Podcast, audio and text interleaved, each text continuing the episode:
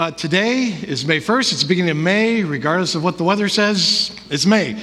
Uh, May is the month of celebration. Uh, Mother's Day, Memorial Day. Uh, May is full of graduations. And for TFRC, May is the month we welcome new members and celebrate with baptisms. Uh, but before we get onto all of that, it's a good idea to stop and celebrate the goodness of God. Uh, many of us are celebrating this month for different reasons, uh, and so let's recognize where all we celebrate, where all that comes from. There is a fundamental reality that is pivotal for our faith. It's a reality that, when I say it, all of us would nod our heads in agreement with. And that reality is God is good. God is good. That's fundamental. And even though it's fundamental, I'm not sure we always believe it. At least, not to the extent that it is true. The goodness of God goes way beyond our understanding. The Apostle Paul was aware of this, and the Spirit of God moved Paul to write to the believers in Ephesus, imploring them to grasp the fullness of God's love and goodness. And Paul understood that if the church failed to hold on to this basic truth that God is good, it would endanger the entire faith. Our scripture for this morning is Ephesians chapter 3 verses 14 to 21. Ephesians is about halfway through the New Testament, so you can turn there in your Bibles. Um, you can also look it up on your phones if you would like. And uh, Paul is writing to the church in Ephesus. Ephesus was a major city in the Roman Empire in the first century. And in addition to the Apostle Paul, the Apostle John also did ministry in that city. In fact, according to church tradition, uh, the Apostle John took Mary, the mother of Jesus, to Ephesus with him. So it's an important city for the early church. Our scripture reader this morning is Kevin Stellingworth. And so, Kevin, go ahead and make your way on up to the podium. As he does, I'm going to ask if you're able, please stand and face the center of the room. We read from the center of the room to remind us that Scripture is central to our faith, and we stand because we believe that this is the Word of God. And so, Kevin, whenever you are ready, please read Ephesians chapter 3, verses 14 to 21. For this reason, I kneel before the Father from whom every family in heaven and on earth derives its name. I pray that, out of his glorious riches, he may strengthen you with power through his Spirit in your inner being, so that Christ may dwell in your hearts through faith.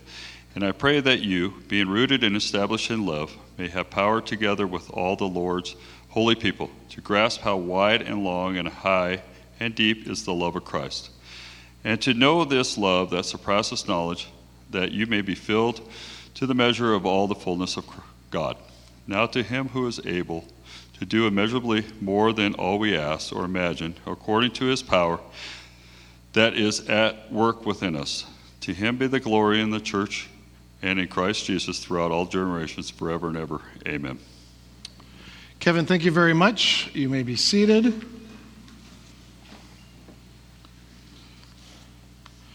Uh, as a kid, one story from the Brothers Grimm that I liked was Rumpelstiltskin. Now, Brothers Grimm, they're known for stories like Snow White and Sleeping Beauty and Little Red Riding Hood. Um, I, in addition to those, I really enjoyed Rumpelstiltskin.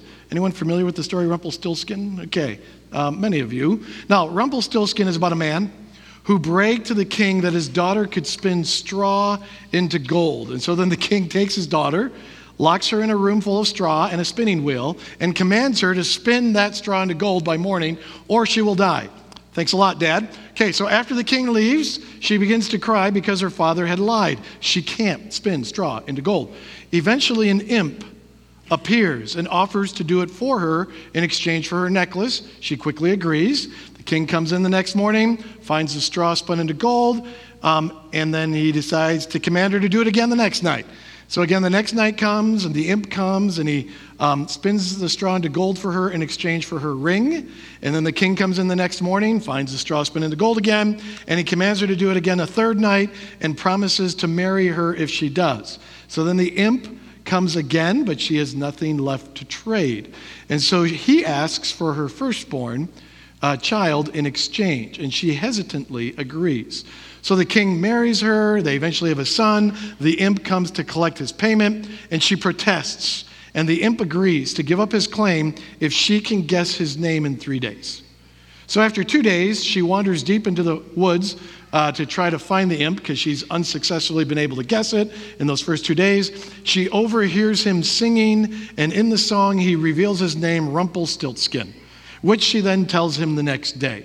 Now, what fascinated me about this story was the idea of turning straw into gold. What if you could spin straw into gold? What if you could turn straw into gold? Seriously, just let's, let's think this through a little bit. What if you had that ability? What would you do? Now, I've got a plan, okay? Here's my plan. First of all, I would buy an old abandoned mine, okay? so that I would have a cover story for where all this gold is coming from. Because it would be suspicious if all of a sudden I just have all this gold showing up day after day after day. You need a cover story. So I would buy an old abandoned mine. That's my cover story for where the gold is coming from. Then I would start buying straw to turn into gold. I would eventually buy land and hire people to grow straw for me. And then, as the money started coming in, I would begin to diversify my investments. So I would sell the gold and invest the money in stocks, bonds, etc. Maybe I'd even buy Twitter, that kind of stuff. Um, I would also find strategic ways to be generous. I would pay off the new church building, give to the mustard seed and all of our other missions. I would help worthy candidates with their education. I would give away more because I would have more. I could always make more gold, so I would never have to worry about running out of money. I could be as generous as I wanted to be. Paul is talking about God's glorious riches, which are infinite, they are without limit, and he wants us to know and understand them. God's riches are unfathomable. Paul wants us to know the unknowable. And in knowing the unknowable, first of all, this isn't just some idle thought exercise for Paul. This really matters to Paul. As it says in verse 14, for this reason, I kneel before the Father. Paul kneels before the Father in prayer. Now, for us, the idea of kneeling in prayer is relatively normal. In Scripture, kneeling expresses deep emotion and earnestness. Kneeling is done at moments of great importance. King Solomon knelt when he dedicated the temple. Jesus knelt as he prayed in the Garden of Gethsemane. Stephen knelt at the time of his martyrdom. Peter knelt at the bed of the dead girl Dorcas when he asked God to resurrect her. Paul kneels when he says his final goodbyes to the elders at Ephesus. When Paul kneels before the Father, it tells us this is a matter of great importance. What he is about to pray for is vital for our faith. He wants us to understand and experience something that is beyond our grasp, to know the unknowable. I would argue that one of the main reasons when we struggle with our faith, why we do why we struggle when we struggle is that we haven't grasped what Paul is about to pray for us to grasp. We do not get that God has unlimited resources. We do not get that God is unlimited in his generosity and love. We do not get the abundant mercy of God. We think often that God is quick to remove his mercy and grace from us. We don't understand that God never removes his mercy and grace from us. We are limited, finite beings. So we are limited in our love. We are limited in our forgiveness. We are limited in our generosity. And we project those limitations onto God. We don't love unconditionally, so we assume God doesn't either. We are limited in our generosity, so we assume God is too. We are limited in our mercy, so we think God is limited in His. We are limited, finite beings. God is not.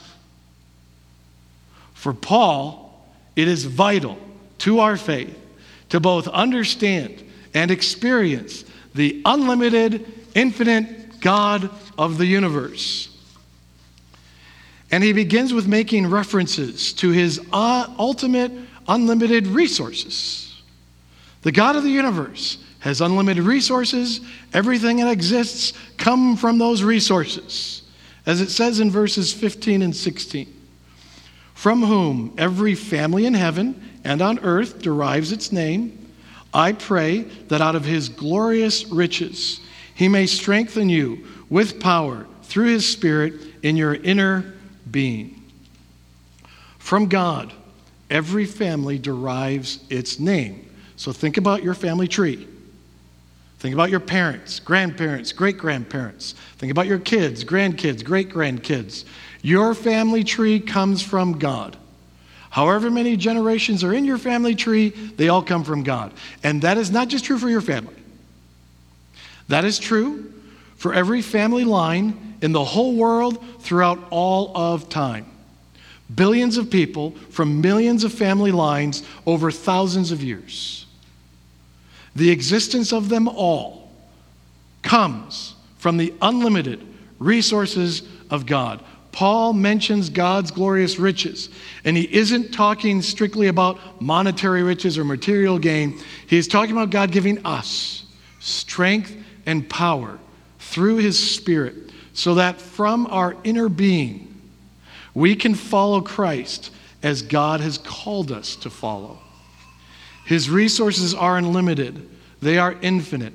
Now, when I think of infinite, when that word infinite comes to mind, my mind goes to math because we all love math, don't we? Right? We're all math fans in here. Um, okay, I know we're all not. But have you ever tried to see how high you could count? Now, I never really had the patience for this, so you know, I got to about 150. I'm like, this is dumb. I'm, I do not want to do this anymore. But if you've ever tried to count as high as you possibly could, you know, you probably did something like one, two, three, four, five, six, seven, eight, nine, ten, and just kept going. Now, have you seen or do you remember this from your math lessons? This picture here. You remember that? Some of you are having a little post traumatic stress. It's okay. There is not going to be a test. I will tell you what this is. This is a line graph, and it represents infinity because the arrows on each end mean the line goes on forever. If you try to count to infinity by going 1, 2, 3, 4, 5, 6, 7, 8, 9, 10, you are not doing it right because that is just counting one way on the number line. If you're going to count to infinity, or at least try to, you got to count both ways. One, negative one, two, negative two, three, negative three, four, negative four, five, negative five. Also, by the way, you are only counting whole numbers when you go one, two, three, four, five, six, seven, eight, nine, ten. Those are only whole numbers. In between the numbers 1 and 2 are numbers like 1.1, 1.2, 1.3, 1.4, 1.5. In between the numbers negative 1 and negative 2 are negative 1.1, negative 1.2, negative 1.3, negative 1.4, negative 1.5. In fact, you have an infinite amount of numbers just between 0 and 1. You could spend your whole life counting numbers and never even get to the number one. That's infinite. So, you know, try doing that and get to the number million and see how you do, okay? God's riches are infinite like the numbers on a number line. You cannot count them, you cannot measure them, you really can't even imagine them. So when we think of God as the source of every family tree, and we think about billions of people and millions of family trees over thousands of years, that's not even a drop in the bucket of God's resources. Paul asks God to strengthen us in our inmost being with power out of his glorious riches. It's not even a drop in the bucket of what God can do.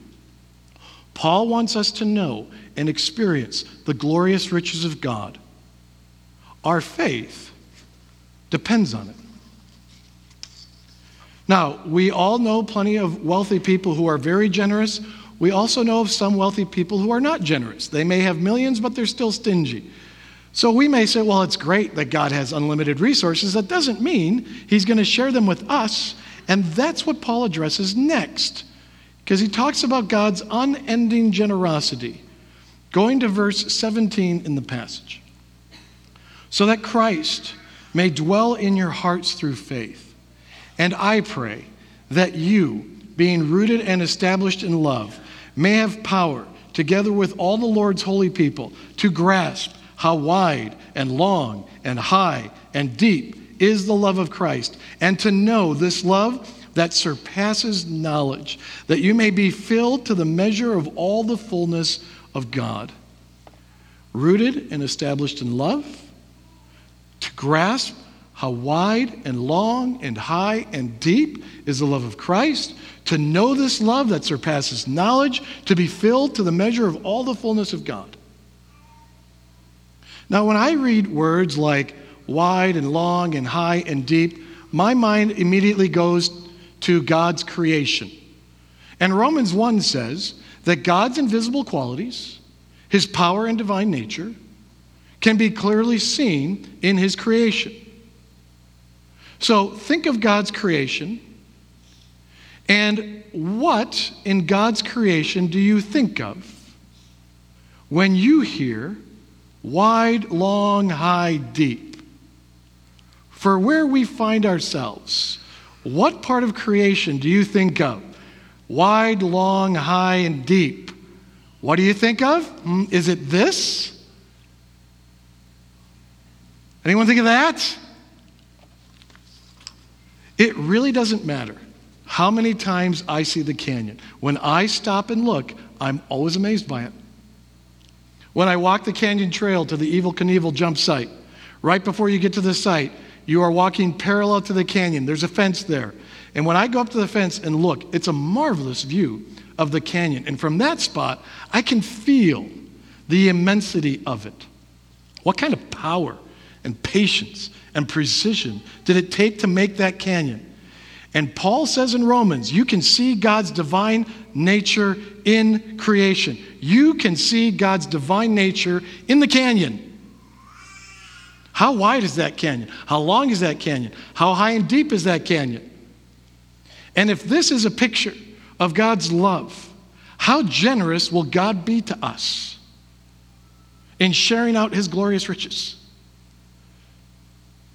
Now, this picture is really just a picture of a drop in the bucket of the love of God. It doesn't even come close to capturing it. Let's look at another picture from creation. How wide and long and deep is the ocean? The power of the ocean. Even just walking a few yards into the ocean, you can feel its power. The power of the current, the waves, the waves, they never stop coming. There have been times when I've stood at the shore of the ocean and I've just watched the waves come in. And you see a wave rise up and crash into the shore, and just as that one is crashing to the shore, another one is rising over and over and over again. Up and down, every inch, every mile of ocean shoreline in the entire world are these waves that never stop coming and coming and coming. It's a picture of God's love that surpasses knowledge. You want a picture of God's love and generosity? God's love and generosity is like those waves. They just keep coming and coming and coming, coming with power. The power to be filled with the measure of the fullness of God. Now, if you were here last week when Brandon Craig spoke, did you catch what he said about God's anger in the parable of the banquet? He was talking about the master of the banquet, that parable, and how the master of the banquet invited people to come, and they didn't come. And the master got angry, and so he invited others to his banquet. And Brandon observed when God gets angry, he finds another way to be merciful. God's love and grace and mercy are not contingent on our obedience. God's love and grace and mercy just keeps coming, wave after wave after wave. As it says in Romans 8, what then shall we say in response to these things? If God is for us, who can be against us? He who did not spare his own son, but gave him up for us all, how will he not also, along with him, graciously give us all things? Sometimes we think that when things go bad, God is punishing us. Now, look, God is not mocked, He's the God of justice. But His love and grace and mercy are not contingent on our obedience. What Paul is urging us to do is to grasp how glorious God's riches are, to grasp how wide and long and high and deep His love is for us. Because whether we realize it or not, we've needed His love and grace and mercy in the past, and we're going to need it in the future. You know, I officiated a wedding yesterday, yesterday at 4 p.m. It was an outside wedding. Remember the weather yesterday at 4 p.m.? it was windy, it was beginning to rain. Now, the couple had set up a tent for the reception, and we had planned, uh, even at the rehearsal the day before, that the tent will be our backup in case of weather. But the, you know, so four o'clock's approaching, the clouds are, it's all cloudy, the wind's beginning to kick up, it's beginning to drizzle just a little. Um, and now it's time to decide if we're going to use the tent or not. Now, the couple had envisioned an outdoor wedding. And so the multiple times that I went up to look up at the sky, you know, I just prayed to God. I said, Lord, just let the weather cooperate so they can have their outdoor wedding. Yes, we've got this tent, it will be fine, but they envisioned an outdoor wedding. And I looked up at the sky and I saw the sun shining behind the clouds. It didn't break through the clouds, but I could see the outline of the sun through the clouds. And I'm not overly into signs and that kind of stuff, um, but when I was asked if we should go ahead with the outdoor wedding, because there were a couple of us who were trying to make this decision, I just said, you know, let's do it. Let's see what happens. Not knowing what was going to happen. it all worked out. Didn't rain. For the most part, wind really wasn't a factor. The wind actually died down a little bit. No, it wasn't the beautiful sunny day that they originally planned on, but it was still a beautiful setting for their wedding. And later, I'm walking back to my car, thanking God for letting them have their outdoor wedding. And then I kind of realized where I was, knowing what I was going to be sharing with you an illustration. Um, their outdoor wedding was held in the canyon. And in this little way, I was reminded of how high the love of God is for us, even for something as simple as an outdoor wedding on a cloudy day. Regardless of what happens in the future, God's mercy will be there for us. It doesn't mean that everything that happens to us in the future is going to be pleasant. There is going to be tragedy, but God's mercy will be there for us in the tragedy. And will we realize and understand it and experience it for what it is, or will we miss it? God's mercy is coming for you. It's rising up to crash upon you. And when it does, there's going to be another wave of mercy rising. Our faith in God needs to be strengthened in our inmost being by this truth. Do we grasp the love of God and his glorious riches? And we've all had times in our lives when we take God's love and generosity for granted. We all do that. But we would be fools if that was our standard response to God's goodness, a proper response to such love and generosity is undivided devotion. Going back to the passage one more time. Verse 20. Now to him who is able to do immeasurably more than all we ask or imagine, according to his power that is at work within us. To him be glory in the church and in Christ Jesus throughout all generations, forever and ever. Amen. God is the one who can do more than we can ask or imagine. Think about that for a second. What can you imagine?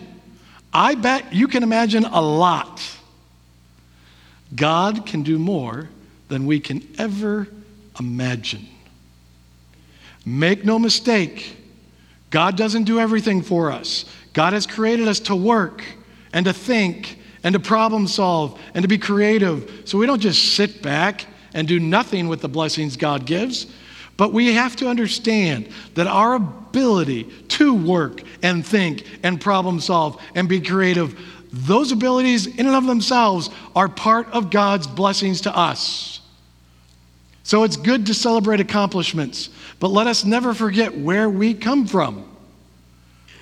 Where our existence and talents and resources and people in our lives, they all come from God's glorious riches, which He generously gives out of His love. To Him be glory throughout every generation. Being devoted to God means we give ourselves to Him. We came from God, so giving ourselves to Him is a little bit like going home. Many of us have moved away from where we grew up. I'm from a couple of places, Wisconsin and Southern California. And when I go back to those places, even though those places have dramatically changed, it still feels very familiar because it's where I'm from. When we acknowledge who God is and devote ourselves to Him, it's like going back home because we're going back to the one who created us in the first place, who continues to bless us. So we come to Him and acknowledge who He is, what He does for us, and pledge our allegiance to Him. When we come back to Him, we come back to Him because it's where we belong, worshiping the one who is beyond what we can even imagine, the one who is raising up another wave of mercy. Please pray with me.